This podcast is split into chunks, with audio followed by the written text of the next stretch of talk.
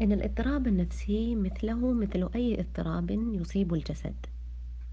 فلا عيب ولا حرج بأن تصاب بالزكام أو السكري أو الربو. وبالمقابل قد تصاب بالاكتئاب أو القلق أو الوسواس القهري.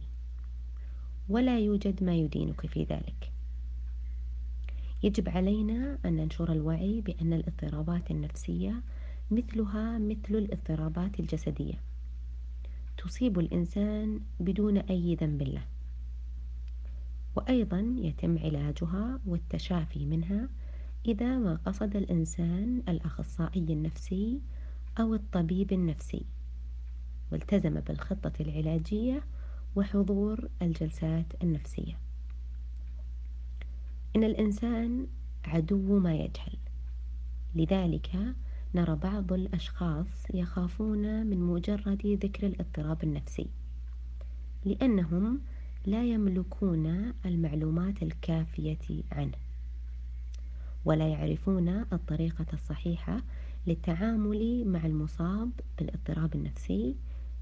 لذلك الوعي والقراءة والاطلاع تزيد من أفق الإنسان وتجعله أكثر تفهما وأكثر تقبلا للاضطراب النفسي.